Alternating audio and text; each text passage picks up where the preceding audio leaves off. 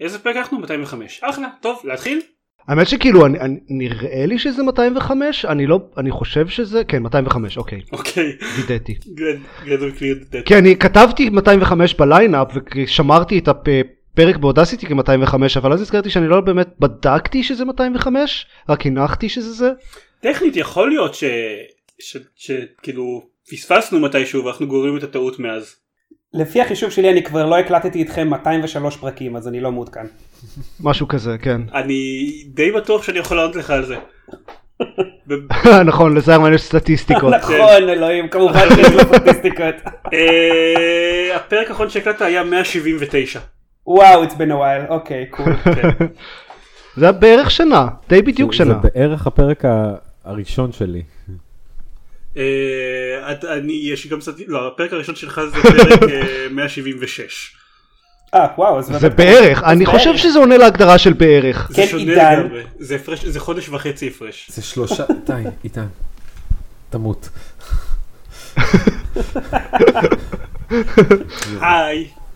אוקיי אני חושב שעכשיו אפשר רשמית להתחיל את הפרק. אתה חושב?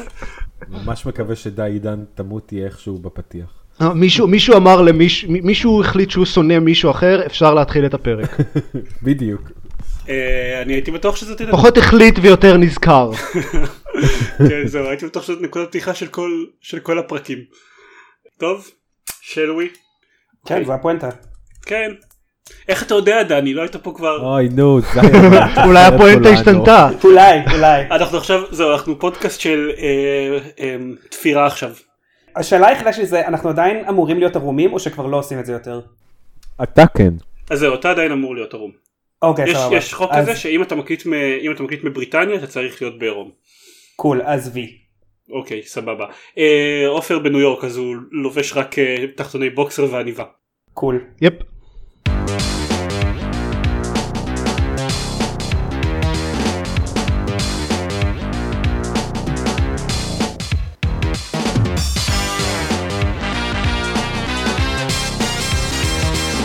ברוכים הבאים לגיימפוד הפודקאסט שלו במשחקים גיימפד פרק 205 אני עידן זרמן ואיתי עופר שוורץ.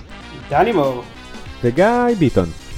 אני ממש מאוכזב מזה ש, ש, שדני היה שני שלישי שני מהאנשים שהם לא לא אני ואז אפשר שלישי. לסיים עם אוי דני הרבה זמן לא היית פה מי אתה בכלל אנחנו לא מכירים אותך וכו' וכו' אבל הרבה זמן לא היית פה. כן לפחות. בערך 26 פרקים. איך? כן, אני סתם, איזה מספר שרירותי ומעניין שהעלית פה. זה נכון. טוב אז דני בתור האורח לפרק הזה אז בוא, בוא נתחיל ממך אתה זוכר איך זה הולך אז צריך לספר מה שיחקת ב... הייתי אומר שבועיים אוקיי. האחרונים שנה אז שנייה, רגע. שלך? אז זה ייקח זמן כי אני צריך לעדכן אתכם במה שיחקתי בשנה האחרונה אוקיי. בדיוק, אז, כן. לפני שנה אני לא זוכר. אז אני אתה- אגיד רק מה שהתחלתי לשחק מאז שיש לי פלייסטיישן. שזה. ממש לא מזמן.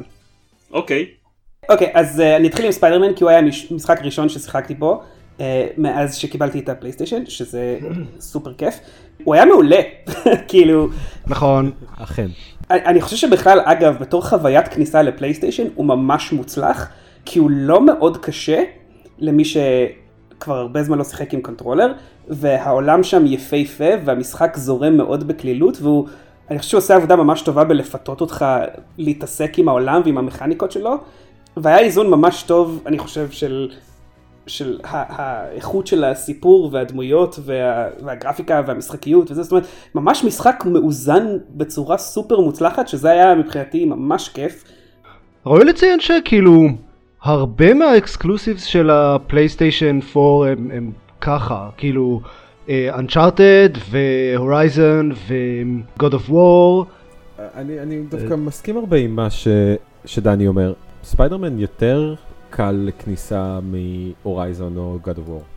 הוא מאוד מחבק אותך בהתחלה. אה, God of War, כן, God of War יש לו את ה tutorial מחורבן והוא גרוע בלהסביר דברים אז אולי כן אבל Uncharted ו Horizon הם, הם על ממש Uncharted לא סבבה אמרתי, בזה. אני מסכים, לגבי Uncharted אני כנראה מסכים, אבל Horizon הוא, הוא משחק יותר גדול והוא משחק יותר מורכב, הוא לא כזה ספיידרמן מרגיש הרבה יותר easy going. אני בעיקר לא, לא הייתי ממליץ עליו בתור משחק כניסה כי כמו שלא הייתי ממליץ על The Last of Us כמשחק כניסה כי הם שזה פשוט אגב מה שרציתי להגיד ב- בהמשך למה שדני אמר הוא גם לא מרסק לך את הנשמה למיליון חתיכות כשהוא מסתיים אז כן, זה גם. נכון. זהו אני חושב פשוט Horizon טוב מדי. הוא חוויה קלילה יחסית, שזה, שזה ממש כן, נפלא נכון. למשחק כניסה, אז לא רק שהוא לא מעניש אותך כשאתה מת, או שאתה עושה משהו לא נכון, אלא הוא לא מאיים בשום צורה באף שלב שלו. לא בהתחלה, לא באמצע, לא בסוף, זה משחק מאוד לא מאיים. כן, הוא גם יש, יש לדעתי איזה שני קרבות במשחק אולי ואיזה section אחד של platforming שהם אפשר לקרוא להם קשים. נכון, לגמרי, אני מסכים, וזה, יש בזה משהו ממש ממש נחמד, כי הוא גם מתגמל אותך ונותן לך thrills מאוד מאוד מהר לתוך תחילת המשחק. אז אין איזשהו build-up סופר איטי עד שאתה מצליח לעשות משהו נגיד, זה נורא נחמד. אז מבחינתי ממש נהניתי ממנו, אני, אני לא יודע, אין לי שום benchmark לקטגוריית האקסקלוסיבים של, של פלייסטיישן ואיך הוא matches up ביחס לזה, אבל אה, לפי דעתי הוא היה, הוא היה עשוי מצוין, הוא גם פשוט היה כל כך יפה ב-4K, זה היה תענוג. הוא אכן מצוין. וואו, אין לי 4K אבל אה, גם על ה-1080p שלי הוא נראה מעולה. ועל הפלייסטיישן אה, הלא פרו. זהו לי יש 4K ו- ואין לי פרו אבל הוא פשוט משחק יפהפה ברמות. וואי, פשוט, פשוט, אני עכשיו באתי מ... אה, לשחק על PC בשנים האחרונות, עכשיו ה-PC שלי נכון הוא לא הכי חדש, אבל זה, זה, זה די קפיצת מדרגה בשבילי, אני מודה, אה, לשחק ככה, זה היה תענוג, גם באמת הכל זורם ו... ו לא יודע, פשוט מחוייל ומדויק כזה, זה עבד מצוין, קיצור סופר נהניתי.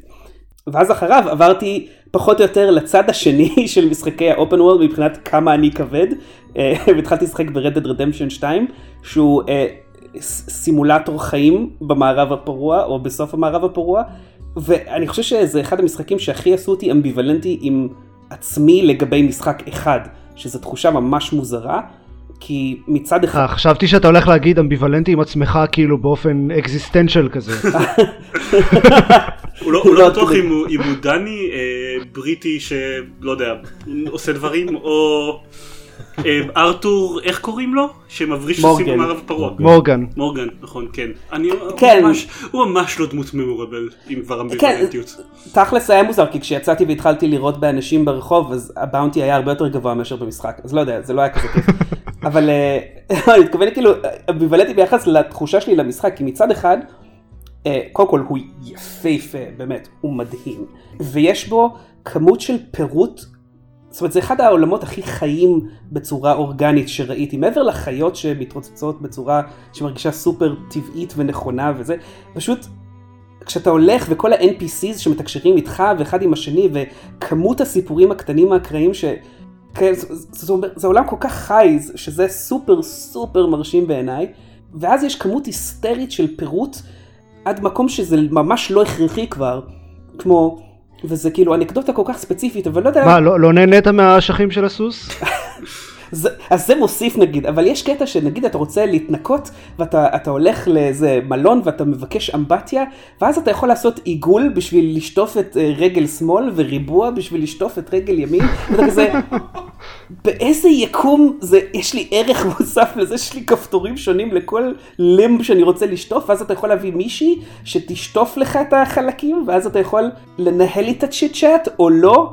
כאילו מה? למה הרבה מהביקורת ששמעתי על המשחק הזה זה שהוא כל כך מתאמץ לעשות את הכל quote unquote ריאליסטי שהוא הוא שוב ושוב מקריב את השפיות של השחקן basically כן. ו- ואת ה-user friendliness וכל מיני דברים כמו זה שחייבים לאחסן את כל הנשקים על הסוס ואי אפשר לקחת אותם איתך ואני אני כבר לא זוכר, הרשימה ארוכה של כזה דברים שהם פשוט מעצבנים כן. ושם רק בשביל ריאליזם. זה, זה, זה לגמרי ככה, הם ממש הגזימו. עכשיו אני יודע שבטח אנשים אחרים דיברו על כל עניין ה- הליבות, הקורס, שזה באמת, זה מנגנון מסורבל ומטומטם שכאילו שולט על הסטמינה ועל החיים ועל ה-whatever ועל ה-dead-eye, שזה כאילו האפקט מקס פיין שלך, וכאילו, זה באמת, זה מופרך לחלוטין. הם הוסיפו כל כך הרבה מנגנונים על גבי מנגנונים שזה זה באמת מתחיל להעיק באיזשהו שלב. אבל, אבל, מצד שני, הדמויות נפלאות והסיפור נבנה לאט ממש אבל הוא מעניין ויש דינמיקות ויש זה והכל כל כך מושקע וסינמטי וכן וזה מצוין. ואז שוב לכיוון הנוסף כאילו הסצנות אקשן לפעמים סבבה ולפעמים מעיקות כי השליטה היא, היא מסורבלת לאללה אז זה קשה וזה מתיש לפעמים ואתה מוצא את עצמך כאילו מתעצבן על הדמות כי היא פשוט לא זזה כמו שאתה מצפה שהיא תזוז וכמות הפעמים שהיה לי רגעי ג'קס עם הסוס כי פשוט הוא רץ לתוך עץ וזרק אותי מצוק או משהו זה פשוט וואו פשוט לצרוח ואז הסוס מת וזהו אין יותר סוס. כאילו איי. אה, עדיף עדיף מאשר שהסוס שלך ידרוס אנשים בקראי ופתאום כולם uh, מנסים לצוד אותך. אז היה לי מקרה שלחצתי על הכפתור הלא נכון בתוך עיירה, ואז פתאום בטעות כנראה שלפתי נשק, ואז כולם like lost their shit at me, ואיבדתי מלא מהמורל שלי, והתחילו לירות עליי ונהייתי outlaw, כאילו. רק רציתי להגיד שלום, רק רציתי להגיד שלום. ככה, ככה אומרים שלום במערב הפרוע, לא? כן, זה... איזה עונש. קיצור, המשחק הזה אם, אם עד, עד כמה שספיידרמן היה סלחן לשטויות שאתה לוחץ לא נכון, Dead Redemption כאילו, כאילו will kill your mother אם אתה עושה משהו שאתה לא התכוונת אליו בטעות. זה פשוט משחק אה, לא סלחן בעליל, אבל, וזה באמת, זה, אני מבין ריאליזם וזה, זה נחמד, אבל הם, הם הגזימו, וזה קצת פוגם, כי לפי דעתי אם הם לא היו לוקחים את זה לעד כדי קטע מופרך, כל שאר הדברים היו הופכים את זה לאחד המשחקים הכי טובים ever מבחינתי. אז, אז כן, אז אמביוולנטי, ואני אמשיך לשחק בו, אני כנראה אפסיק קצת לעשות את הדברים בצד, כי פשוט יש אינסוף מהם, ואני רוצה להתקדם עם העלילה, שגם יש אינסוף ממנה. אני כן ממליץ לשחק בו, אבל וואי, צריך סבלנות, וצריך כאילו להתחבר לעולם לפני שאפשר אשכרה באמת להתחיל ליהנות מזה, לפי דעתי. ג'ים סטרלינג העלה סרטון שלא ראיתי כי למי יש כוח לראות סרטונים של ג'ים סטרלינג אבל הכותרת שלו על Red Dead Redemption 2 שהכותרת שלו הייתה attention to detail obsession with detail וואי לגמרי. ג- זהו, כן ב- זה לגמרי. כן, גם בלי לראות אותו אתה פחות או יותר מבין וכזה חושב כן זה, זה, זה, זה נשמע נכון. וואי ממש. אני גם לא יודע כי אני, אני לא התקדמתי בו הרבה נשאבתי מחדש לאקסקום 2 ואנחנו נדבר על זה עוד מעט אם כבר אמביוולנטיות אבל הוא לא, הוא לא באמת מצליח לתפוס אותי עכשיו. אני בדרך כלל ככה ביחסי אה, אני רוצה להגיד אהבה שנאה אבל זה לא זה כאילו יותר אדישות חיובית לאדישות שלילית עם משחקים של רוקסטאר. אני כזה משחק בהם כי זה נחמד במשך איזה כמה שעות ואז פשוט נוטש אותם ואני לא הצלחתי לכאורה אתה חושב ש, שאני אוהב את רדד רידמפשן יותר כי העלילה בו לא כזאתי חשובה אבל בפועל אני משחק בו ואני לא מוצא את עצמי מגיע לקטע שבו זה נחמד לי שבו כאילו לעשות את כל השטויות האלה שלא מקדמות העלילה מתחילות להיות, להיות נחמדות לי אז אז אני לא יודע, אין לי כזה דחף לחזור אליו. אני אף פעם לא אהבתי את כל השטויות צד האלה ברוב המשחקים האלה, חוץ מב Saints Row שכל הפואנטה זה השטויות צד. זה מאוד תלוי במשחק, כן? יש, אה, לא, רוב המשחקים הם לא Horizon שאני עושה בהם 100% או whatever. באמת שברוב המשחקים open world אני כזה עושה בעיקר שטויות צד עד שנמאס לי ואז מסיים. כי באף אחד מהם גם אין באמת עלילה שהיא כזאת, אתה יודע, compelling, אין לי דחף. להתקדם במיין קווסט. אה, אבל אני רוצה שלפחות יהיה לי דחף לעשות פעילויות צד, ואין לי את זה עדיין. האמת שהעלילה דווקא ברדד היא, ממש ממש אחלה, היא נבנית לאט, אבל, אה, וזה בעיקר המון מזה זה מערכות יחסים עם כל מיני דמויות שונות, שנמצאות איתך כאילו בגנג, אבל זה דווקא עשוי וכתוב ממש טוב בעיניי. אה, דווקא זה שווה לפי דעתי יותר אפילו מהעולם צד שהוא כבד, הוא באמת כבד. אוקיי. Okay. טוב, אני, מה שאני אמרתי על, על העלילה הסתמך בעיקר על הרשמים שלי עד עכשיו ומה מהשיחה של דניס וארז. אבל, אה, או, טוב, נו, אני אחזור אליו, אני מניח.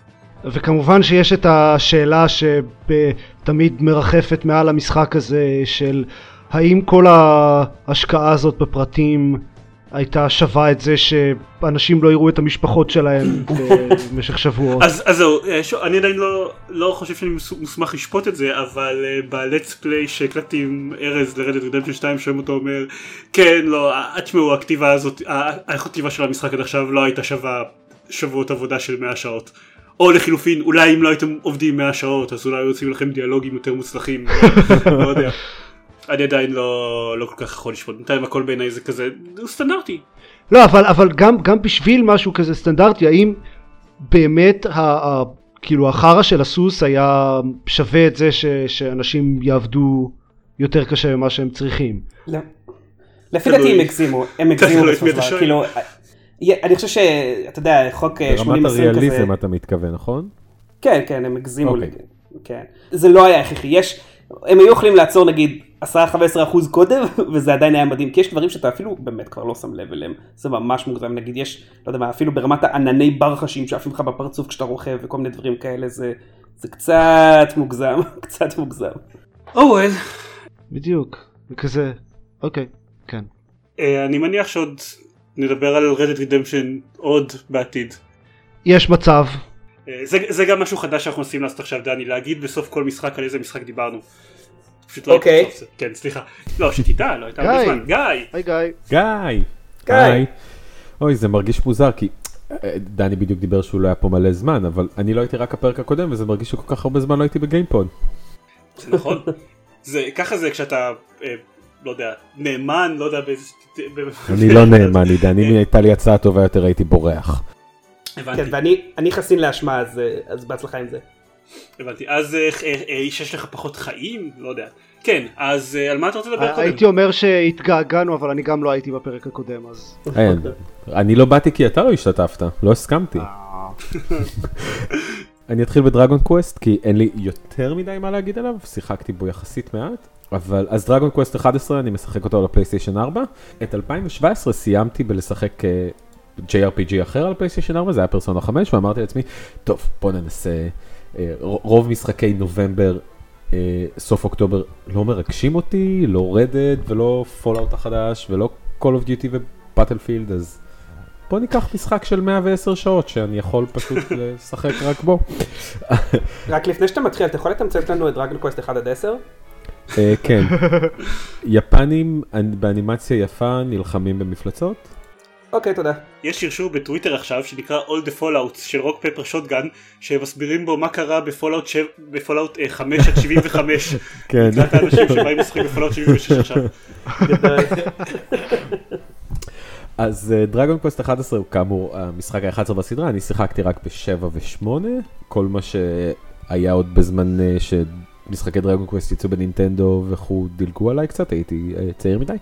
ו Dragon Quest 11 הוא כזה מאוד מרגיש כמו זיקוק של JRPG למשחק, יש לו פשוט, הכ- הכל בו מאוד משחק תפקידים יפני, הוא ממש נוסחתי כמו שאתה מצפה ממשחק כזה להיות. האורך שלו אה, בהתאם, הקרבות אה, בתורות כמו הרבה, כמו כאילו מערכת JRPG קלאסית, הוא מאוד מרגיש כמו כזה מישהו לקח את כל המאפיינים של משחקי תפקידים יפנים והשליך את זה על 11, אבל זה טיפה שונה מכנראה איך שהסדרה הייתה עד כה, כי הוא טיפה מרגיש יותר מודרני. קצת קשה לי להצליח להסביר את זה, אז מצד אחד הוא מאוד קלאסי במובן שתמיד אתה מגיע לעיר ויש בה את הסוחרים ויש בה את ה, אה, כמה NPCs שאתה צריך לדבר איתם ויש שם את האזור המרכזי ואתה אה, עובר הלאה וזה מאוד מאוד כמו שאני מצפה מזה להיות, הוא אף פעם לא מפתיע אותי, הוא תמיד, כל, כל החלקים שלו מרגישים לי קצת אה, מאוד צפויים. זה למה הוא מאוד אסנסי ומאוד אה, נוסחתי, אבל הוא כן מחדש בפיל של הדיאלוגים, בכאילו, שוב, לא שיחקתי בהרבה דרגון קווסטים בעבר, אבל הוא קצת יותר אה, אפל מאיך שהס- מהדברים האחרים ששיחקתי בסדרה, הוא קצת יותר מרגיש הולך לכיוונים האלה. אז מצד אחד הוא מאוד SNC, אבל הוא מרגיש יחסית אה, מותאם לדור הזה של הפלייסטיישן 4 ולמשחקים ב-2018. אז זה אחלה. הוא נראה מדהים, יש לו אנימציית סל שייד יפייפייה, אה, כמובן מדהים ב- עם asterisk, הוא לא נראה טוב כמו Red Dead או ספיידרמנים כאלה, אבל לאנשים שאוהבים דברים cel shaded או איך לא, שמשחקי משחק תפקידים יכול להיות. אה, קרטוני ועדיין ממש יפה. כן, בדיוק, אז בגלל זה asterisk הוא לא... נגיד פרסונה 5, כן. היי. היי. אבל סך הכל, בשמונה שעות הראשונות ששיחקתי, הוא נחמד מאוד. אה, נראה שיש לעלילה לאן ללכת, אני מחבב יחסית את הדמויות, העולם עצום ויפהפה ונחמד עדיין להגיע למקומות חדשים, והמערכת קרב עדיין מאוד נחמדה, ואני עדיין מקבל, מגלה מכניקות חדשות תוך כדי, ולומד דברים חדשים, בסך הכל נהנה מהכל, אבל... Uh, כבר אחרי שמונה שעות אני שואל את עצמי האם זה יספיק כדי שאני אגיע לסוף שלו. האם אני מצליח לשחק 80, 90, 100 שעות במשחק הזה. אה, נגיד, אה, בפרסונה 5 לא לי את המחשבה הזאת, בטח לא בהתחלה, אולי בחלקים מסוימים בשלבים האחרונים, אבל זה שם לי איזה סימן שאלה לגבי המשחק, ולגבי האם אני אצליח אה, לשחק את כל התוכן שהוא מנסה להציע, אפילו את, את העלילה הראשית, האם אני אצליח לסיים. אז אני לא יודע אם זה סימן כזה טוב עבורו, או... לא נשמע כן. ככה. אבל אולי בהמשך פתאום משהו מאוד ישתנה. אבל עד כה הוא עדיין כיפי, ואני עדיין אה, רואה את עצמי ממשיך לפחות עוד איזה 10-15 שעות, אבל אני עדיין לא מרגיש ש, שאני יכול להגיד שהוא משחק אה, מצוין שאני אסיים ושאני אה, אשחק ואחווה עד הסוף. אולי אבל העלילה ממש תתפוס קצב וזה כאילו ייתן לי איזה רצון אה, להמשיך עם החלקים הקצת יותר בנאליים שלו, אבל נראה. זה משהו שסביר שיקרה במשחק מהסוג הזה, שעלילה תתפוס קצב? אה, כן, בטח. יש איזה רגעים בפרסונה 5. זה, תראה, יש קצב ויש קצב, כן? כן. זה- JRPG, אז בדרך כלל העלילה כן, מתחילה רק אחרי סדר גודל של 40 שעות משחק, אז כאילו, נכון, כן. אבל כאילו גם הרבה פעמים אפשר לנחש את כולם מראש, אז אני... כן, טוב. דווקא לא, לפעמים ולפעמים לא, אבל אה, נגיד... לא, לא, לא במשחקים הטובים לדעתי. כן. שוב, אני חוזר להשוואה לפרסונה, כי זה ה-JRPG הגדול האחרון ששיחקתי, וגם הוא היה מתאים. יש כמה רגעים מאוד מאוד טובים עלילתית בשלבים מאוד מוקדמים של פרסונה, אה, וכל מיני דמויות חדשות שמצטרפות אליך, שאתה פשוט... אחת הסיבות שהמשכתי לשחק, הם עניינו אותי מאוד ורציתי לראות איך הסיפור שלהם מתפתח. אה, אבל עדיין הסיפור מתקדם לאט, עד חלק יחסית מאוחר במשחק. אין קפיצות גדולות בעלילה הראשית. יש הרבה מסביב מאוד מוצלח. אז נראה אם דרגון קווסט יעשה או קפיצות גדולות בעלילה הראשית, או יצליח אה, להביא דמויות מאוד מאוד מעניינות, או לעשות משהו כזה. אבל כרגע עדיין, אני, אני לא מרגיש שזה מה שיקרה. אני חושב שזה אוקיי. מהמשחקים האלה, מה-JRPGs האלה שאני משחק בהם איזה 30 שעות, ובסוף כזה אומר, אוקיי, זה היה מספיק. תודה לכם. קיבלנו, אוקיי. אוקיי, בבקשה, you're welcome. טוב, ומדרגון קווסט ל- ולמשחק אחר, לצד ש- השני של האוקיינוס. אז זה הדרגון קווסט 11 והמשחק הבא שאני משחק הוא אולי גם סוג של JRPG בלתי רק קווסט מובן, 12. שגם מצפה ממך להשקיע המון שעות ולא נותן לך הרבה בתמורה ועדיין, כן, אז of Warcraft, אה, דיברתי בפרק הקודם שהשתתפתי בו על המשחק, על ההרחבה החדשה, אז עוד הייתי בתהליך הלבלינג, כבר סיימתי אותו ועוד יחסית שיחקתי המון אחרי, אפילו עשיתי את הרייד החדש. ואני יכול להגיד שהסיבה המרכזית שזה קרה ושאני ממשיך לשחק בו זה ש-World of Warcraft מותאם היום לאנשים בני 30 פלוס עם יותר מדי דברים בחיים כי אתה יכול לבוא לשחק אותו שעתיים בשבוע ועדיין להרגיש שאתה משיג מלא דברים במשחק. אמ, אז GG בליזרד מצאתם דרך לפילטי קז'ואלס לשחק את המשחק שכל המעריצים ההארדקור שלכם שונאים וואי, פילטי תראה אותך עם קז'ואלס. הז'יז'י, יש לך ממש אה, ז'רגון של הצעירים. כן אתה אבל אתה אה, ממש מדליק. אני לא יודע, לגבי לגבי הצעירים, אני היום הסברתי לגלית אה, מה זה אומר כשאחותי הקטנה כותבת אה, חמש בתגובה בוואטסאפ לדברים שאנחנו כותבים. מה זה אומר? אה, אה, apparently זה לייק, מה? למה? כי כמו חמסה.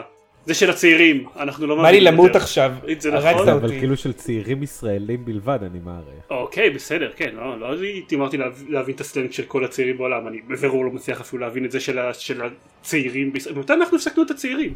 פעם היינו הצעירים. אפרנטלי ממש עברו כמה מזמן. שנים מאז. כמה שנים עידן? כמה נורא- שנים. נוראי הקטע הזה, איום ונורא. אה, טוב, אני שמח שאתה נהנה. אבל הנה דברים אחרים, דברים של צעירים הופכים להיות פתאום גם דברים של זקנים ו-World of Warcraft הוא הראשון, בקרוב גם סלנג. כי הוא קיים מאז שהיינו צעירים עד שאנחנו זקנים, אז זה סביר. כנראה, כנראה. אבל uh, המכניקת uh, World, uh, World Quests uh, שהם הוסיפו בהרחבה הקודמת, שממשיך גם בצורה מאוד חזקה בהרחבה הזאת, היא ממש נחמדה וממש משהו שכיף לחזור לחצי שעה, פעמיים בשבוע, לעשות כמה מהם, לקבל מלא דברים uh, נחמדים לדמות שלך ולהרגיש uh, חזק הרבה יותר. כל, כל מנגנון הציוד שהיה מאוד קשה להשיג נגיד בעבר, והיה אחת הסיבות המרכזיות לשחק את האנד גיים של וואו, פתאום יש מגוון של דרכים להשיג אותו, וזה ממש נחמד לאנשים שאין להם הרבה זמן ואין להם זמן אה, או רצון להתחייב לריידים או לשחק אה, PvP ברמות גבוהות. פתאום כזה, הנה, יש עוד אופציות. תודה. מגניב. אז אה, זה אחד הדברים ש... כאילו, זה פחות או יותר הסיבה המרכזית שאני ממשיך לשחק בו, שיחסית אני גם נהנה מזה. וואי, כל הכבוד להם שהם הצליחו להישאר רלוונטיים אחרי כל השנים האלה, זה וואו, זה ממש לא פשוט. בליזרד הם uh, הכי טובים שיש ב- בלגרום למשחקים שלהם להחזיק הרבה זמן. זה נכון, זה נכון. אז זה היה of Warcraft. בליזרד ופרדוקס. כן. אז נמשיך לפרדוקס. לא, לא. לא? פרדוקס. לא, פירקסיס. אה, נכון. אה, לא יודעת אם... לנצח הם יהיו אותה אה, ישות בשבילי. אה, אוקיי, לא הבנתי אם אתה מתבלבל או שזה- או שזה בדיחה. לא, אני מתבלבל. אז כן, זה היה World of Warcraft, אה, מסתבר, ועוד משחק שאנחנו משחקים בו כבר, אני משחק בו כבר הרבה הרבה זמן. אז כן, לפני, בשבוע שעבר אני קיבלתי בחזרה, לא קיבלתי בחזרה את המחשב שלי, קיבלתי מחשב אחר, שבניגוד למחשב שלי עובד. אה, הוא גם היה שדרוג קל ביחס למחשב הקודם, לא, לא מספיק לטעמי אבל לא משנה, אני, אני אפסיק להיות ממורמר על זה. אז דבר ראשון שעשיתי היה סיבוב אה, שוויץ כזה לראות איך המשחקים ששיחקתי בהם פעם איך הם נראים עכשיו והתשובה היא רובם נראים פחות או אותו דבר כי ב Doom אין כל כך הרבה הבדל בין 120 frame per second ל-150 frame per second או אין לי מושג מה הקצב שהמשחק הזה רץ עליו. המשחק שתכלס הכי נהנה מהכרטיס מסך חדש זה אה, Mankind Divided שפשוט האופטימיזציות שלו כל כך מחורבנות ש... שהוא עכשיו עובד בקצב סביר על, על אולטרה דיטייל ואחרי זה, אחרי שעשיתי את הסבב שוויץ הזה במחשב נזכרתי, היי, מתישהו קצת אחרי שנדפק לי המחשב יצא DLC לאקסקום 2, בואו נראה what's that all about. וככה מצאנו את עצמנו שוב מדברים על וככה מצאנו את עצמנו, כן, מדברים, ככה מצאתי תירוץ חדש לדבר על אקסקום 2. ספר לי עוד על האקסקום 2018 הזה. כמעט נגמרה בלי שתדבר עליה, אז בוא, כן. בוא נימנע מזה בבקשה. אוקיי, העניין זה שמי שהקשיב לפרק שבו דיברתי על DLC אחרי שהוכרז, זוכר שאמרתי את, ה, את הדבר המפתיע מבחינתי שאני לא כזה מתרגש מה-DLC הזה, ועכשיו, אחרי ששיחקתי בו כמה שעות, אני יכול להגיד בוודאות שאני לא יודע? אתה יכול להגיד בוודאות שאתה לא יודע. כן, כן, כן, כן, וואו. זה, זה, זאת רמת הוודאות שלי. ה-DLC למי שלא עוקב ולא מסיבה כלשהי לא מעודכן בכל דבר שקורה באקסקום 2 נקרא טקטיקל לגאסי פק והקטע זה שהDLC הזה שהוא מוסיף שורה של משימות שלכאורה עוסקות בתקופה שבין אקסקום 1 לאקסקום 2 ה- מה שקרה אחרי שהארגון ההגנה העולמי אקסקום נהרס ועל חורבותיו קם ארגון הגרילה אקסקום החדש. ובשביל לסקר, להראות את התקופה הזאת אז יש משהו חדש שנקרא לגאסי אופס, אני מקווה שאני זוכר בשמות של זה כי הם הוסיפו המון המון דברים שכולם נשמעים אותו דבר, יש לגאסי האב וסקיר מי שאני לא זוכר, יש לזה המון שמות מאוד מאוד גנריים לכל המצבים שלו. שמה שקורה בו זה שיש בו אה, רצף של שבע משימות שמחוברות ביחד וכל משימה היא כמו ה-challenge mode, אה, משימות מתוך ה-challenge mode של המשחק, כלומר הכל באיירון מן אתם לא יכולים לחזור אחורה אתם פשוט מתחילים עם צוות קבוע מראש ויש לכם מטרה קבועה מראש ואתם צריכים לעשות אותה כשאתם מקבלים ניקוד על כל אויב שאתם הורגים. אתם מאבדים ניקוד על כל חיה שלכם שנפצע או מת ואתם מקבלים ניקוד יותר גבוה ככל שאתם עושים את זה יותר מהר. בניגוד לצ'לנג' מוד של המשחק אתם יכולים זה לא כל יום רק משימה אה, אחת שמשתנה שמשתנה כל הזמן אתם יכולים לעשות את, זה שוב ושוב ושוב אתם פשוט לא יכולים לחזור לתחילת משימה. אם אתם לא יודע לא מרוצים מהניקוד שלכם אתם חייבים להתחיל את כל הסט של השבע משימות מחדש. ובסטים האלה של המשימות אז, אז יש סוג של עלילה. יש voice over של ברדפורד שמחבר בין משימה למשימה ולכאורה מראה את מה שקרה להם ואיך לאט לאט אה, הם התגלגלו ל Avenger שהוא הבסיס החדש של XCOM וליצירה של הארגון החדש וכל הדברים האלה. לכל מה שאמרתי עכשיו יש גם אפשרות לעשות אותו אה, רנדומלי כלומר אוקיי מיציתם את כל ה-28 משימות שהמשחק מגיע איתם אתם יכולים להתחיל פשוט קמפיין רנדומלי של שבע משימות שהמשחק מייצר לכם. אה, יש גם אפשרות אה, לשחק במשימות צ'לנג' ג'ובס כאלה one offs כאילו לבחור איזה אחת שהייתה פעם בצ'לנג' מוד מתישהו בחודשים האחרונים של המשחק ולנסות לשחק רק בה אם אתם סתם רוצים להתאמן על הקטע הזה של הצ'לנג' מוד ולא באמת להתחרות נגד אנשים. זה נשמע קצת מוזר הפרמה צ'לנג' מוד הזה כי לא חלק מהפואנטה של אקסקום זה שיש התקדמות מסודרת בין משימות ואת כל הסיפור שקורה ברקע והמחקר והשיפור של הבסיס וכל זה. עזוב שיש התקדמות אבל ההתקדמות אה, החיילים שלך משתפרים לאט לאט אבל אתה לא קובע את זה. כלומר הסקוט שלך כן עולה מארבעה לחמישה לשישה חיילים והם כן מקבלים יכולות חדשות אבל הבחירה שלך מצמצמת ל... נניח בסוף, המשימה, בסוף משימה אחת אז מציעים לך האם אתה רוצה שעכשיו כל החברי צוות שלך יקבלו רימונים חדשים או שהם יקבלו תוספת לסטטס שלהם למשל. אה, האם אתה רוצה לשדרג את הנשק הזה או שאתה רוצה במקום זה לא יודע לשדרג את השריונות שלהם. אתה, אתה עושה כאלה בחירות בין, בין משימה למשימה ואז החיילים שלך לאט משתפרים והרמת אתגר עולה ממשימה למשימה. אבל זה כן, זה ביחס למשחק זה מאוד ניוון של כל האלמנט האסטרטגי של המשחק ורק התמקדות בקרבות שלו. שעל הנייר זה נשמע, היה נשמע כמו שאני אוהב, כי אני אוהב את הקרבות של אקסקום. אה... מסתבר שכשמנתקים אותם מאקסקום אז זה עובד הרבה פחות טוב. לא, אבל חלק מהסיבה שהקרבות הם טובים זה שאתה, כאילו האלמנט האסטרטגי הוא לא רק בפני עצמו, הוא, הוא נכנס בעיקר לתוך הקרבות. זהו, נכון, אבל, אבל עדיין יש בפני עצמם, הקרב, הקרבות עצמם גם מאוד מאוד כיפים תמיד, מאוד כיף זה שיש לך, יש לך המון המון חלקים שונים ולראות איך אתה מחבר ביניהם בשביל להשיג את התוצאה הכי טובה נגד האויבים שאתה נלחם בהם. אם היית שואל אותי לפני, לפני חודש הייתי אומר לך שגם בקרבות הטקטיים בפני עצמם יש מספיק אלמנטים כיפים כדי שזה עדיין יהיה שעדיין יהיה לי כיף לשחק במצב כזה. אני מודה שאותי זה לא היה מושך בלי הקונטקסט, באותה מידה שהמולטיפלייר לא, לא משך אותי, ב, לא באקסקום אחד אפילו. זה באמת הרצף של הקרבות מחוברים שביניהם כל המצב האסטרטגי ש, שעושה לי את זה. אז אני יכול להגיד שבתור מי ש, שמאוד מאוד אוהב את XCOM 2, שזה, הגדרתי אותו ב Working Gamers בתור אה, נחמד, אבל לא XCOM 2 נחמד. Okay. אוקיי. זה, זה חביב, אני לא סובל, כן? אני לא שונא את זה. אני גם לא, אבל, אבל מי שיודע איזה רגשות XCOM 2 מוציא ממני, אז, אז אני יכול להגיד בברור שהמוד הזה לא עושה את זה. אה, והעובדה שכל התוכן כמעט ב-DLC הזה רק מסתובב סביב קרבות כאלה, לא מדרג אותו כל כך גבוה מבחינתי. מצד שני גם, אתה יודע, זה, זה חינם. לכל מי שיש את War of the Chosen ה-DLC בכל כרגע בחינם. יותר מאוחר זה יהיה בתשלום, אבל כרגע זה בחינם, אז אתם, מה אכפת לי. הבעיה האחרת שלי שקשורה לזה זה, זה ספציפית עם החוקים של ה-challenge mode, שזה אחת מהסיבות שבגללה גם נמאסתי מה-challenge mode אחרי כמה זמן.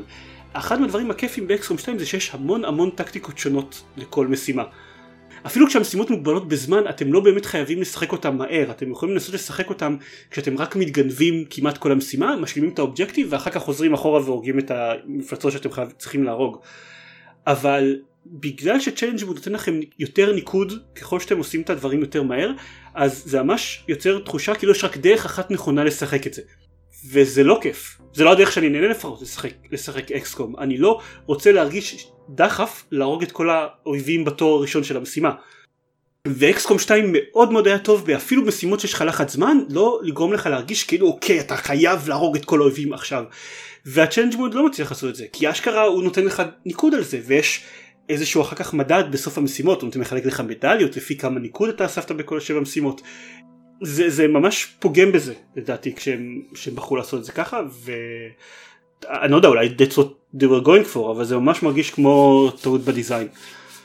להגנתם ייאמר שני דברים ואני מקווה בשבילכם לי לא אכפת שזאת תהיה הפעם האחרונה שאני מדבר על, על XCOM 2 בפודקאסט הזה עד, עד משחקי השנה שוב או whatever uh, יש שתי תוספות ב-DLC הזה שהם עדיין בעיניי גרמו לו להיות שווה כאילו אפילו אם זה היה עולה לא יודע כמה דולרים בודדים אז הייתי קונה אותו. זה, זה היה שווה את החינם? זהו שאני זה, זה, זה היה שווה את המקום על ה hard disk. תראה זה המקום על ה-SSD אז זה די יקר ערך אבל uh, כנראה שגם הייתי משלם על זה כמה דולרים במקרה כזה. Um, הראשון זה המוזיקה. הם הוסיפו לאקסקום 2 את האפשרות לשחק עם המוזיקה של אקסקום 1 או עם פסקול חדש שהם הכינו עבור המשחק שזאת גרסה re-imagined של הפסקול של אקסקום המקורי מ-94. אני משחק עכשיו עם הפסקול ה-re-imagined של אקסקום מ-94 וזה אדיר זה ממש כיף גדול. התלונה היחידה של הדבר הזה שהם לא מאפשרים לעשות שאפל ביניהם כל כמה זמן אבל זה ממש ממש כיף האפשרות לשחק עם המוזיקה הישנה. הדבר השני שהם הוסיפו זה הם לקחו אה, באקסקום הקודם המפות היו קבועות מראש היו זה עוד איזה 50-60 מפות שהם כל הזמן הגרילו אה, ביניהם אבל לא היה אה, יצור מפות פרוצדורלי כמו באקסקום 2 ומה שהם עשו זה הם לקחו את המפות האלה והכניסו אותם עכשיו לתוך אקסקום 2 כלומר יכול להיות שיצא לך לשחק במפה מאקסקום המקורי אבל כל המפות האלה עברו גם re-imagining, כי בכל זאת עברו סדר גודל של 20 שנה בעולם המשחק מאז, אז אה, אני לא בטוח בדיוק כמה, אז כל המפות הם מראה איך האזורים האלה נראים עכשיו, אחרי שלטון אדוונט במשך כמה שנים. למשל, מי שזוכר את המפה של הטרייניארד מהמשחק, ה... מהמשחק הראשון, אז... מי לא? מי לא, לא יודע, היו שם רכבות, היא לא הייתה כזאת מעניינת בהכרח, אבל... אבל חלמתי על זה הלילה. אבל ב XCOM 2 למשל, אז יש מפה שהיא בבירור אותה מפה, אבל כל הרכבות רואים שהם לא זזו המון המון זמן, ויש עליהם המון גרפ, גרפיטי שקשור ל Advent, ולמה כל מיני מתנגדים ב resistance חושבים על זה, וזה דרך מאוד יפה לגשת לזה לדעתי. כאילו, חלק מהעניין בשבילי זה לשחק בקמפיין הזה בכל זאת, זה לראות מה תהיה המפה הבאה ואיזה טוויסט הם ייתנו על המפה בעבר מבחינת העיצוב, מה הם יעשו בשונה. אה, שזה חמוד, בהחלט שווה את החינם. אולי אפילו היה שווה איזה 5 דולר אם זה יהיה המחיר של זה בסוף. אבל all in all אני מאוד אמביוולנטי לגביו. לא, לא זה ההרחבה הבאה של אקסקום שקיוויתי לה. אוקיי. Okay. מתי אקסקום 3? זה אקסקום 3? הלוואי. עוד כמה ימים. אוקיי, אחלה. זהו, זה טקטיקל לגאסי פק לאקסקום 2. עופר, יש לך את כן, כל המשחקים בעולם. כן, יש רק איזה 200 משחקים לדבר עליהם. אה, אבל הרוב אה, ממש בקצרה. אה, בואו נתחיל מה... מהשניים שעוד לא דיברנו עליהם. יצאו בטווח של כזה שבוע אחד מהשני משחק חדש של דניאל מולינס שעשה את Pony Island ומשחק חדש של לוקאס פופ שעשה את Papers Please. אני אהבתי את שני המשחקים האלה אז ניסיתי את שני המשחקים החדשים. Uh, המשחק של דניאל מולינס נקרא The Hex והוא קונספטואלית יחסית מזכיר את Pony Island ב vibe שלו המשחק הוא בכזה בר, tavern כזה שיש בו שישה protagonist של כל מיני משחקים מסוגים שונים uh, מתארחים שם יש uh, איזה כזה אה, מישהו ממשחק אה, platformer Super Weasel Kid קוראים לו כזה מאוד מריואי אה, יש איזה כזה space marine sorceress מאיזה משחק fantasy RPG וכולי וכולי. אז לכל אחד יש כזה משהו שהוא יודע לעשות מעבר לסתם walking around ויש עלילה ו it gets weird. זה מהדברים האלה, אם שיחקתם בפוני איילנד אז אתם יודעים, זה מהדברים האלה שלא כדאי לספיילר. אמ, אבל זה נכנס מאוד עמוק למטה אה, שגם שוב לא יפתיע בכלל את מי שמכיר את פוני איילנד. עושה כל מיני דברים עם סטים ריוויוז וטוויט צ'אט ודברים כאלה זה, זה משחק הזוי אה, אבל מעניין. הוא קצת יותר ארוך, מ...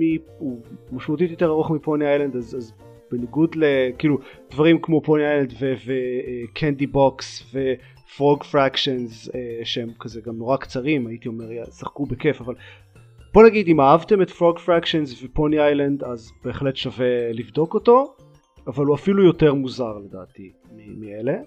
אני נהניתי אבל בוא נגיד לא, לא מדהים הוא מעניין בעיקר ומוזר.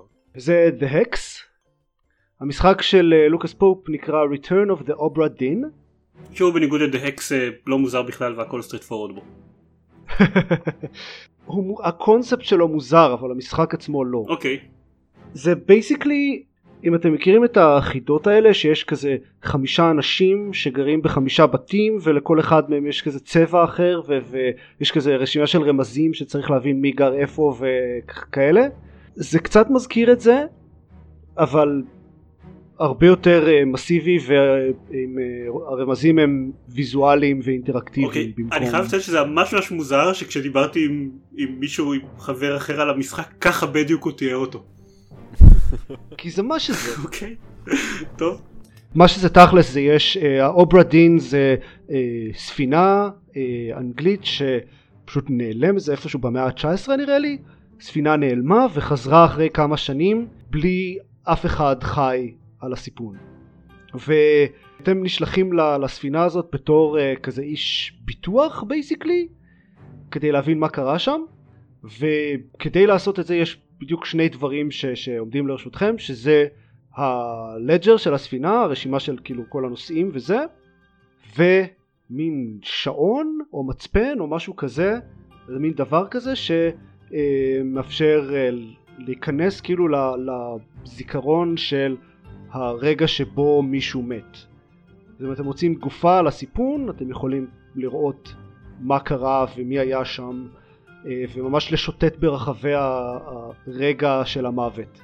ומזה צריך להרכיב תמונה של מה לעזאזל קרה שם ומי נהרג איך ועל ידי מי.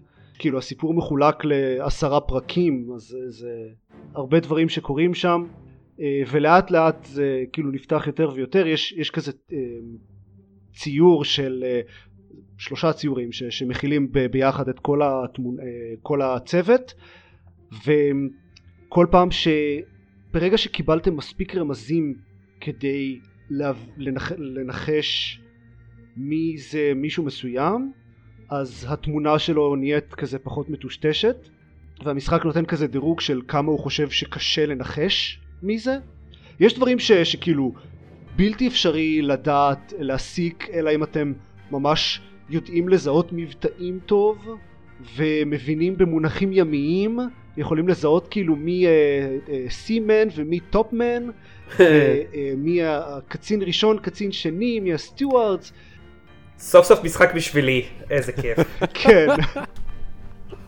אבל זה משחק ממש מעניין. זה מכניקה ייחודית וקונספט ייחודי זה פשוט כאילו להסתובב שם ולחשוב. זה בייסיקלי חידת היגיון אחת גדולה המשחק הזה אז אני חושב שהוא ממש מגניב ואני כאילו כבר ראיתי את כל הזיכרונות עכשיו אני רק צריך לעבור על זה שוב ולהרכיב את התמונה של אני חושב שניחשתי נכון בערך איזה כזה שליש מהצוות כל פעם שמנחשים על כל שלושה ניחושים נכונים כשניחוש נכון זה אומר מי זה איך הוא מת ובמקרה שהוא נהרג על ידי מישהו אחר אז מי הרג אותו. ברגע שמנחשים את שלושת הפרטים האלה על שלושה אנשים שונים זה מסמן את שלושתם כנכונים סתם כדי שאי אפשר יהיה סתם אה, לנסות אה, שילובים עד שמצליחים אז זה יותר קשה כשצריך שלושה שונים. אז יש לי בוודאות כזה שליש בערך מה, מהאנשים וכמובן אלה הקלים יותר. כן זה חידות אה, די מאתגרות. וכמובן זה, זה, זה די עוזר לאתגר שהכל בגרפיקה סופר מפוקסלת ושחור לבן. כמובן. אז נגיד אם, אם רואים מישהו באיזה זיכרון אז קשה לפעמים לזהות מי זה צריך ממש ללכת אליהם. והמשחק אגב לא אומר שאפשר ללכת לאנשים בזיכרונות ולעשות עליהם זום אין וללחוץ על Y ואז ממש לראות אותם, בזה, לקשר אותם ל, לציור של כל הצוות. כלומר אפשר ממש לראות מי זה. לקח לי איפשהו באמצע המשחק גיליתי שאפשר לעשות את זה. אז מי שמתכוון לשחק בזה תדעו שאפשר בתוך זיכרונות ללחוץ על כפתור ולראות מי זה הבן אדם הזה זה מאוד עוזר אבל בכל מקרה משחק אה, מגניב ומעניין ומאוד ייחודי ונקרא Return of the Obra Dinn שאגב בגלל זה היה תקוע לי בראש שבוע התנגן לי אובלדי אובלדה אפס מתוך עשר worst game ever. כן. Uh, החבר הזה שתיאר ככה שתיאר את המשחק כמוך אמר שזה משחק מצוין שהוא לא היה ממליץ עליו להרבה אנשים. כן כן כן uh, נשמע נכון כי הוא מאוד meticulous uh, ומאוד uh, איטי ומאוד cerebral כזה ואין אין מן הסתם שום אקשן או שום דבר כזה אתגר לא מחשבתי במשחק וזה מאוד uh, איטי ולהסתובב ברחבי הזיכרונות האלה זה הכל מאוד כזה כבד אבל מאוד מעניין אם if that's your sort of thing. אחלה. Uh, אני מה שנקרא נוסיף לווישיסט ואולי ב-2035 אני אגיע לזה. זה כרגע היחס שלי לרוב המשחקים בעולם אני אוסיף לווישליסט ואני אגיע לזה מתישהו. ולסיום uh, פינת ה-VR של אלון של עופר. הפעם היה לי קצת יותר זמן כי אלון היה ב... בתל אביב אז הייתי אצלו בדירה הרבה כדי לטפל בחתולות. ובין השאר גם ניצלתי את זה כדי לשחק הרבה באוקילוס. רגע, מתי זה הפסיק להיות פינת ה-VR של זיירמן? לא יודע. כאילו, שלוש פעמים ברצף אתה לא מדבר על משחקי VR וזהו, לקחו לך את הפינה, מעכשיו זה פינת ה-VR של שוורץ, מסתבר. ככה זה עובד. צריך להחליף את כל הג'ינגלים עכשיו. וגם היא הייתה של, גם עידן אה, דקל, לא רק שלך. אה נכון, זה היה, אני, כן, אני עשיתי את זה פינת לפני ה-VR של בפינת עידן, ה-VR של כן. עידן, נכון, עכשיו זה פינת ה-VR של שוורץ. מסתבר. נכון. טוב, אז אה, תכלס היו רק שני משחקים ששיחקתי בהם באמת, כל השאר אה, לא הסתדרו לי כל כך. אני, אני, אני אתחיל מאלה שלא הסתדרו לי כי, כי זה הכל מאותה, הרוב מאותה סיבה. אה, אני לא יודע אם זה היה משהו ב setup אה, של אלון ספציפית, אבל לא הצלחתי ממש לכוון את ה Oculus ככה שזה באמת יושב לי טוב. אז היה כזה קצת off. זה עשה כל מיני דברים כמו לא הצלחתי לקרוא טקסט אה, לגמרי טוב וכל פעם שהסתכלתי מהר מדי הצידה זה, זה נראה כאילו זה כזה קצת wobbling השדה ראייה וזה אומר שהיה מאוד קשה לשחק בכל דבר שדורש יותר מדי תזוזה. אה, אז לון אקו בחיים לא. זה הקטע הזה של אה, לעוף ב- בחלל בלי לזוז פיזית זה לא עובד. למרות שכאילו לא אמורה להיות כוח לא אמור להיות כוח משיכה אבל כאילו גם כשאין כוח משיכה עדיין יש תנועה. בכל מקרה לא עבד. רובו ריקול אה, אני לא יודע אם זה משהו שעשיתי שם לא בסדר או, או שזה משהו שהם הוסיפו אני לא זוכר שזה קרה לי כששיחקתי אצלך עידן אבל איפשהו ב, באחד השלבים הראשונים פתאום כאילו קפץ עליי איזה רובוט והתחיל לנענע אותי וכל השדה ראייה כזה התחיל לזוז בטירוף ובאינסטנט שזה קרה אני העפתי את ה Oculus מהראש שלי ויצאתי מהמשחק ולא נח- נחזרתי אליו יותר פעם. אני לא זוכר את זה. כאילו, לא יודע, אולי באמת יש robot uprising או משהו כזה, וזה הדרך של ה Oculus לנקום, אבל אני. לא- אני לא זוכר את הקטע הזה. אני לא יודע, אני אולי אנסה אותו שוב ואקווה שזה לא יקרה, אבל אולי זה איזה קטע ספציפי שלא יודע, פשוט לא השפיע עליי, אבל אבל אני לא זוכר משהו כזה. זה לפי התיאור שלך נשמע שהייתי זוכר. אה, והאחרון זה סופר הוט שפשוט לא יכולתי, לא נתן לי את האופציה להתחיל מההתחלה. כן, הוא פשוט, זה, אין תפריט אפילו, הוא נכנס ישר לשלב, אין כזה chapter selection, אין כלום, כן, אי אפשר להחליף user באפליקציה של Oculus. כן, Superhot, Superhot נוראי, אגב גם Superhot הרגיל, לא רק Superhot VR עושה את זה, אבל uh, בהתחשב בזה ש Superhot VR זה משחק הרבה יותר שאתה נותן לאנשים בוא תנסה לשנייה מאשר, מאשר Superhot, אז, אבל בגרסת הלא VR שלו, אז זה ממש מפריע שם. Uh, כן, גם אם מחליפים user ב Steam, אז הוא עדיין מכניס, מכניס אותך לאותה נקודה. אם אתה מסיים את כל המשחק, אז נפתח לך, uh, נפתח לך אפשרות ל chapter selection. מה? כן. רמת מחויבות לא גבוהה. איזה unlock מסריח, מה זה? כן, ממש. להגנתם לסיים את המשחק זה סדר גודל של שלוש שעות כזה, כן, זה לא לעבוד על זה. עכשיו שבועיים, אבל זה כן, זה מאוד מאוד מעצבן. אז, אז בשלושת האלה לא באמת שיחקתי. אמ, שיחקתי בעיקר Beat Saber שאני לא באמת אדבר עליו שוב חוץ מלהגיד שהתחלתי לשחק שירים ב expert וזה באמת ממש מגניב. ומוס. את מוס שיחקתי מההתחלה עד הסוף. זה הפלטפורמר התלת מימדי עם אה, עכברים. עכברה חשבתי בעצם שהוא בלעדי אה, לפלייסטיישן. אה, לא. אה, מעניין. גם אני חשבתי שהוא בלעדי לפלייסטיישן ואז גיליתי שהוא לא. הוא הפסיק להיות בלעדי ממש לא מזמן. הוא היה בלעדי קצת. Mm. אמ, הבנתי. אוקיי אה, ואז אז ממש רציתי לשחק פה כי רציתי כי סקרן אותי איך זה עובד הקטע של כאילו VR בגוף שלישי ומה שלא אף אחד לא אמר או לא שמעתי על המשחק זה שהוא זה לא לגמרי בגוף שלישי יש את הדמות הראשית שהיא בתוך המשחק וממש שולטים בה בגוף שלישי אבל גם השחקן עצמו הוא דמות בתוך העולם של המשחק אתה מתכוון אה, סוג וזה של די מגניב. מספר או אל שכזה? לא לא לא אה, סוג של אבל ממש אפשר כזה להזיז לתפוס דברים בתוך העולם של המשחק ולהזיז אותם כן, בתור... עם הידיים כן, בתור איזה... אבל... כאילו אתה לא... אין, אין לך נוכחות פיזית במרחק בתוך, בתור הדמות הזאת, אלא אתה יותר מין... אה, אז סוג של כן אתה כי יש לך גם נגיד אם יש אה, אה, איזה שלולית או אגם או משהו כזה אז אתה יכול ממש להסתכל ולראות את ההשתקפות שלך כן, כן. אה, זה מוזר זה. ואתה יכול לראות שאתה אתה, כאילו הידיים שלך בתוך המרחפות בתוך העולם של המשחק וזה עובד ממש טוב ויש אה, קטעים שממש צריך לשתף פעולה כאילו עם, ה, עם קוויל עם הדמות הראשית והם עושים עם זה דברים די מגניבים אה, סליחה. סולחים לשלדון. אה, זה עכבר קטן שיש לנו בבית שניסה לאכול להם מאוכל והם רדפו אחריו, שזה אה, לא מתחבר. לכל קטע עם מוס. כשאתה אמרת עכבר קטן שיש לנו בבית הייתי בטוח שאתה מדבר על שלדון. אה, כאילו שזה- שזה הבדיחה. בקיצור, מוס, משחק מגניב, הוא מאוד חמוד, הוא בהחלט דורש VR ומנצל את זה טוב, והוא הוא מאוד חמוד וכיפי, הרבה יותר קצר ממה שציפיתי, כי הוא כאילו די נגמר באמצע, כאילו בוק, ב-end of book one, אבל העלילה לא נגמרה בשום מובן.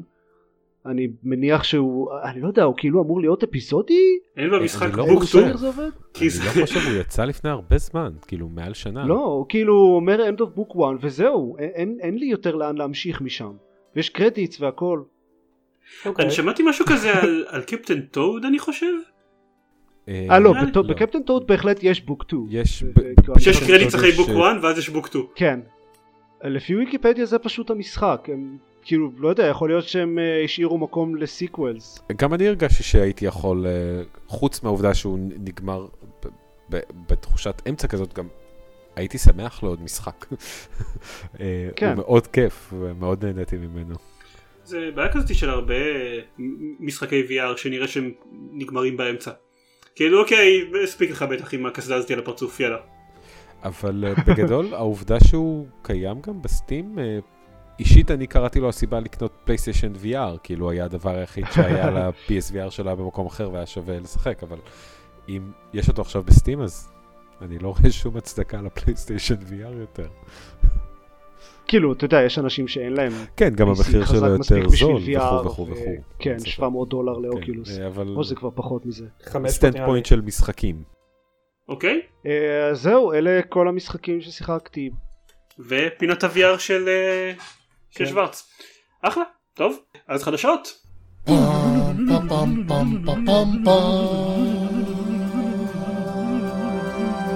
דווקא דברים די גדולים יחסית בשבועיים האחרונים. אה, מייקרוסופט ממשיכה במסע הכיבוש שלה. זה אבל פחות חדשה, זה יותר אישור, אז זה כזה. כן, אוקיי, אבל אה, זהו, היא קנתה את Obsidian ו inXile. אני לא חושב, כאילו, אובסידיאן היו שמועות, אבל inXile אני לא שמעתי עד השבוע. על inXile אכן לא היה משהו, אבל על אובסידיאן זה היה כאילו שמועות שכבר אמרו, כאילו ב- ב- בוודאות מאוד גבוהה. זה לא היה כזה שמועות אה, ממקור כן. אחד או שניים. אבל עכשיו זה, זה ממש כזה double whammy, כן, נכון. אובסידיאן ואין אקסל, זה פחות או יותר יש להם עכשיו את רוב אה, הצוות המקורי של כאילו אה, של, של בלק אייל, כן. שזה די מדהים, אבל אה, טוב, צריך, מעניין מה יצא מזה. כן. ורוב האנשים שמפתחים משחקי תפקידים מערביים שהם לא בפסדה, פחות או יותר. ואגב, יש מצב שזו הפעם הראשונה בהיסטוריה שמייקרוסופט אה, אומרים שהם מתכוונים להשקיע באמת ב-PC הפעם, לא, לא. שזה אשכרה נראה כאילו הם עושים אה, את זה. אוקיי, סבבה, מקבל את זה. אה, כן, לא, זו ממש לא הפעם הראשונה שהם אומרים את זה, אבל זו הפעם הראשונה שנראה שהם רציניים. זו הפעם הראשונה שהם השקיעו בזה כסף up front. כן. סליחה, השקיעו כמות מכובדת של כסף, לא רק באוקיי, קחו Flight Simulator ו-Age of Empires, זהו, השקענו ב-PC. אתם לא יכולים להגיד ששיקרנו עכשיו. אז כן, טוב, זה יהיה מעניין. אני מאוד אוהב את ה... אני אני עדיין לא יודע מה יצא מזה, אני אוהב את הניסיונות של מייקרוסופט להפוך מחדש, אה, כאילו, חברת ענק שבבעלותה המון סטודיו של משחקים. אני רק מקווה שזה לא ייגמר כמו, אתם יודעים, מה שקורה כש-EA קונה סטודיו של משחקים. כן. אני שמעתי תיאוריה מעניינת שזה אה, כדי אה, לעשות כזה to beef up את ה-game pass ל-PC. כן, זה... מדברים על זה בהרבה מקומות שזה אחת הסיבות המרכזיות, אבל מה שזה לא יהיה, אני שמח שאנחנו נקבל עוד אופסיידן אולי, וסוף סוף יהיה להם כסף. אני, אני בעד שיהיה מימון אה, רציני ל Obsidian ו inXile, אני מאוד אהבתי גם את Torment החדש וגם את אה, כל המשחקים, הד- הדור החדש של המשחקים של אובסידיאן. אז יאללה, עוד בבקשה. יאללה, כן. כן, מסכים. אה, ומהצד השני של אה, ובתגובה, תעשיית הקונסולה, כן, סוני הכריזה שהיא לא תגיע ל-E3 הבא. אה, אף לא, לא סתם בקטע של אה, יהיה לנו איזה אירוע נפרד בצד, אה, כמו שכל החברות המגניבות עושות, לא, פשוט אה, לא מגיעים, לוותר על זה. זה, זה די מובן, כאילו הם, הם גם ביטלו את ה-PSX אה, השנה. אה, כי פשוט אין להם דברים להציג, הם פשוט עובדים עוד על אותם, משח... אה, כמה זה, ארבעה משחקים גדולים ש... שיש להם, וזהו. גם לפי דעתי הם פשוט הבינו שקניתי פלייסטיישן אז כבר לא צריך להתאמץ יותר. תכלס, זו הסיבה כנראה. mission accomplished. אתה זהו, אתה היית ההר האחרון לכבוש וזהו. זהו, עכשיו, זהו, נגמר. fuck this, אפשר לסגור את סוני. כן. אבל כאילו, אם נחזור רגע למה שעופר אומר, על הנייר כנראה שזה נכון ושאין להם משהו חדש או מרגש מדי להראות, אבל עדיין מבחינת marketing של חברת gaming בגודל הזה, לא להגיע ל event המרכזי זה כנראה פגיעה כלשהי, בלי קשר לא באמת, היו אה, בעבר הרבה מפיצות גדולות שלא הגיעו ל-E3 עם פה ושם, ו- they're, they're doing just fine. אבל זה, זה שהם doing just fine, לדוגמה אם ניקח את נינטנדו, הפעם האחרונה שהם, לא, אני לא זוכר מתי זה היה בדיוק, אבל אם אני זוכר נכון מתישהו בעידן הווי יו, לאור העובדה שהיא הייתה כל כך לא רלוונטית, היא לא הגיעה ל-E3. זה לא סימן טוב. נינטנדו לא מגיעה ל-E3 כבר חמש שנים, לא, כן? היא משתתפת בפורמט הנינטנדואי שלה, אבל בכוונה, לא, סתם, הם עושים Nintendo Direct, זה לא באמת. אה, זה לא חלק, להגיע. זה חלק, בדיוק, אבל היה להם לפני כמה שנים אירוע שהם גם לא עשו בו את ה Direct שלהם, הם לא עשו בו כלום. אני לא זוכר עכשיו את השנה המדויקת. אבל זה אני חושב שפשוט כאילו, זה, זה עדיף בהרבה מאשר להגיע עם אותם משחקים שכולם כבר ראו, אבל במצב טיפה טיפה יותר טוב, ושום הכרזה whatsoever, או חשיפה מעניינת. כאילו, אני מניח ששנה הבאה יהיה להם, אה, כאילו, עוד שנה וחצי, יהיה להם אה, כבר משחקים חדשים להציג, ואולי אפילו פלייסטיישן 5 לדבר עליו. אה, אני לא יודע, זה מאוד מוזר שהם מכריזים על זה גם כל כך הרבה זמן טוב, אולי בעצם להכריז הרבה זמן מראש הם חייבים מכל מיני סיבות כאלה ואחרות, אבל זה עדיין מאוד מוזר שהם לא באים בכלל ולא עושים שום דבר בכלל. כאילו, מישהו עובד שם על משהו. אוקיי, לא, לא, זה לא שכולם עובדים על אה, ארבעה המשחקים האלו. זה נכון, אבל אלה שלא עובדים על הארבעה משחקים האלה כנראה עובדים על דברים של פלייסטיישן 5 וכנראה שהם לא, הם לא רוצים לחשוף. או על משחקים שהם בשלב מוקדם מדי כדי להגיד משהו עליהם. כן, אבל כל המשחקים האלה שהם בשלב מוקדם מדי כדי להגיד, להגיד משהו כנראה כבר יצאו לפלייסטיישן 5. כאילו נראה לי, גם נכון. נראה לי מאוד שהם לא רוצים לחשוף את החומרה הבאה שלהם ואין להם כל כך מה לעשות. גם יכול להיות שזה דרך כאילו ליצור חור שהוא כאילו יוצר עוד יותר באז לקראת הפלטפורמה הבאה שלהם, אז אולי זה יפה. כן. תכלס גם מה שיקרה מול זה זה כנראה שמייקרוסופט אה, אני גם לא חושב שהם מוכנים לחשוף את החומרה הבאה שלהם אבל כנראה שהם יעשו כמו שהם עשו עם האקסבוקס 1 X שהם יעשו teasing על זה נדבר בשנה הבאה אנחנו לא אין לנו שום דבר להגיד על זה בינתיים. אה, בכל מקרה זה כנראה המקום של מייקרוסופט לזרוח. כן אנשים אה, הייתה איזה תגובה ב Working Gamer על זה שגם השנה כשסוני לא משתפת עדיין יהיו אנשים שיגידו שהם היו יותר טובים ממייקרוסופט ב-E3. אבל בכל מקרה זה גם כנראה אומר ש-2019 תהיה מאוד משעממת על הפלייסטיישן. כן, אבל אנחנו קצת, אני חושב קצת ידענו את זה גם uh, כבר מהשנה. כאילו בהנחה שדלסובה 2 לא יוצא. ואנחנו חושבים שדלסובה 2 לא יוצא.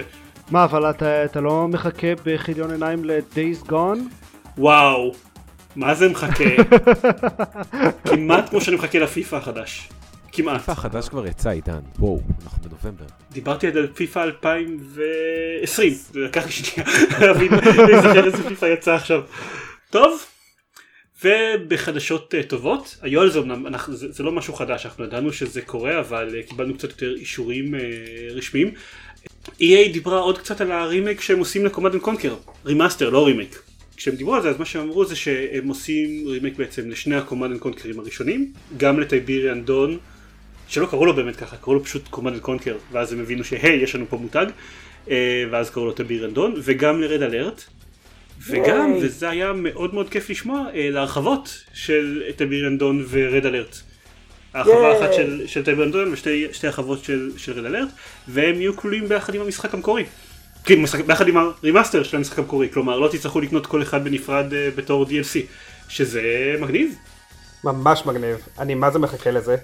אני ממש אוהב את זה שכל הז'אנר הזה של RTS עושה revival בדמות remaster ים של משחקים אה, מלפני 15 שנה ומעלה. למה לא? כן, אנחנו לא מצליחים לחדש כלום בז'אנר הזה, בוא נחזיר את כל מה שעבד ב nineties. כן, כן, כי בתכלס הנוסחה לא השתנתה anyway, אז כאילו אין סיבה כבר, זה- הז'אנר שהכי מתאים ל remaster, כן. לחלוטין, בעיקר כי הוא קצת גם אבוד בשנים האחרונות. נכון? אה, אז זהו, הם גם דיברו בדרך על זה שהם איכשהו בכל הרכישות של הסטודיו שלהם וזה, הם גרמו לזה שרוב המפתחים שעבדו על, על, על Command Conquer ו Red Alert ב Westwood באותה תקופה עובדים עכשיו על ה remaster. שזה מעניין. כן. וואו, Westwood. כן, נכון? זה, זה שם שהיה קיים. אז אה, זה מגניב. הזכרת אני... מגזינים של וויקס, של אה, לא וויז, וויז. אה, אני ממש מחכה ל- לשובה של המוזיקה מ Command Conquer Red Alert, הטכנו ההוקו גרוע הזה ששלט בחיים שלי באותה תקופה, ואני בעיקר, הדבר שאני הכי סקרן לשחק בו זה הקמפיין שב- עם הנמלים הענקיות מהרחבה של Red Alert. יש עוד אנשים חוץ ממני שזוכרים את זה? בטח. מישהו? אוקיי, מעולה. אני שיחקתי הרבה ב Red Alert. השאלה היא, האם יהיה installer עם אנימציות? זה מה שאני רוצה לדעת. דני שואל את השאלות החשובות. מה שאני רוצה. באמת זה שיהיה איזשהו, יהיה להם איזשהו הסכם Steam, אה זה בטח לא יוצא ב Steam, בטח הם יוציאו את זה ל Origin. אה. Fuck that shit. טוב, חבל, It's dead to me. כן. לא, אני כנראה... סתם, נו, לא- בטח שנקנה את זה. למרות ש-EA לא נוטה להוציא משחקים קצת אחרי גם ל Steam, או שהיא לא עושה את זה יותר? לא? לא, עם הדברים הגדולים שלהם הם לא עושים את זה, שאתה יודע, אתה יכול לטעות אם זה נחשב מהדברים הגדולים שלהם או לא. בשבילי כן. גם בשבילי זה יותר חשוב בוא- מכל בוא דבר ניתן. להם כמה שבועות ונראה איך הם יצליחו להרוס את זה לגמרי. כן, זאתי גם, זאת גם מרקטינג נותנת נפוצה. סכים אה, זה הוגן. אישי שכזה או אחר. וזהו, אין לנו חודש יותר. לא קרה שום דבר אחר בעולם. שום דבר בעולם בכלל. כן, בכלל, בטח שלא ב... לא יודע, פוליטיקה או משהו כזה. אה, אז זה הכל. אז נגיד, כרגיל, שאם אתם רוצים להקשיב לעוד פרקים שלנו, או לראות סרטונים שאנחנו מקליטים, שאנחנו עדיין עושים את זה לפעמים, אז אתם יכולים להיכנס ל-gamepad.co.il ויש שם גם קישור לחשבון פייסבוק וטוויטר ויוטיוב ו- וכל ה... כל הדברים האלה של, ה... של הצעירים, חוץ מאינסטגרם וסנאפצ'אט וטלגרם, איפה יש צעירים היום? אני לא יודע. אז כן, אז בין אנחנו לא, אבל אנחנו בפייסבוק וטוויטר ויוטיוב. אז אה, תבואו ויש דברים מגניבים כמו סרטון let's play של Red Dead Redemption 2 ו-Assassin's Creed Odyssey שאני וארז סוף סוף אה, הזזנו את התחת שלנו והקלטנו. זה הכל. אוקיי. תודה באמת. כן. באמת, באמת תודה. בעיקר תודה ארז. זה הכל, ולהתראות, ויאללה ביי. ביי ביי.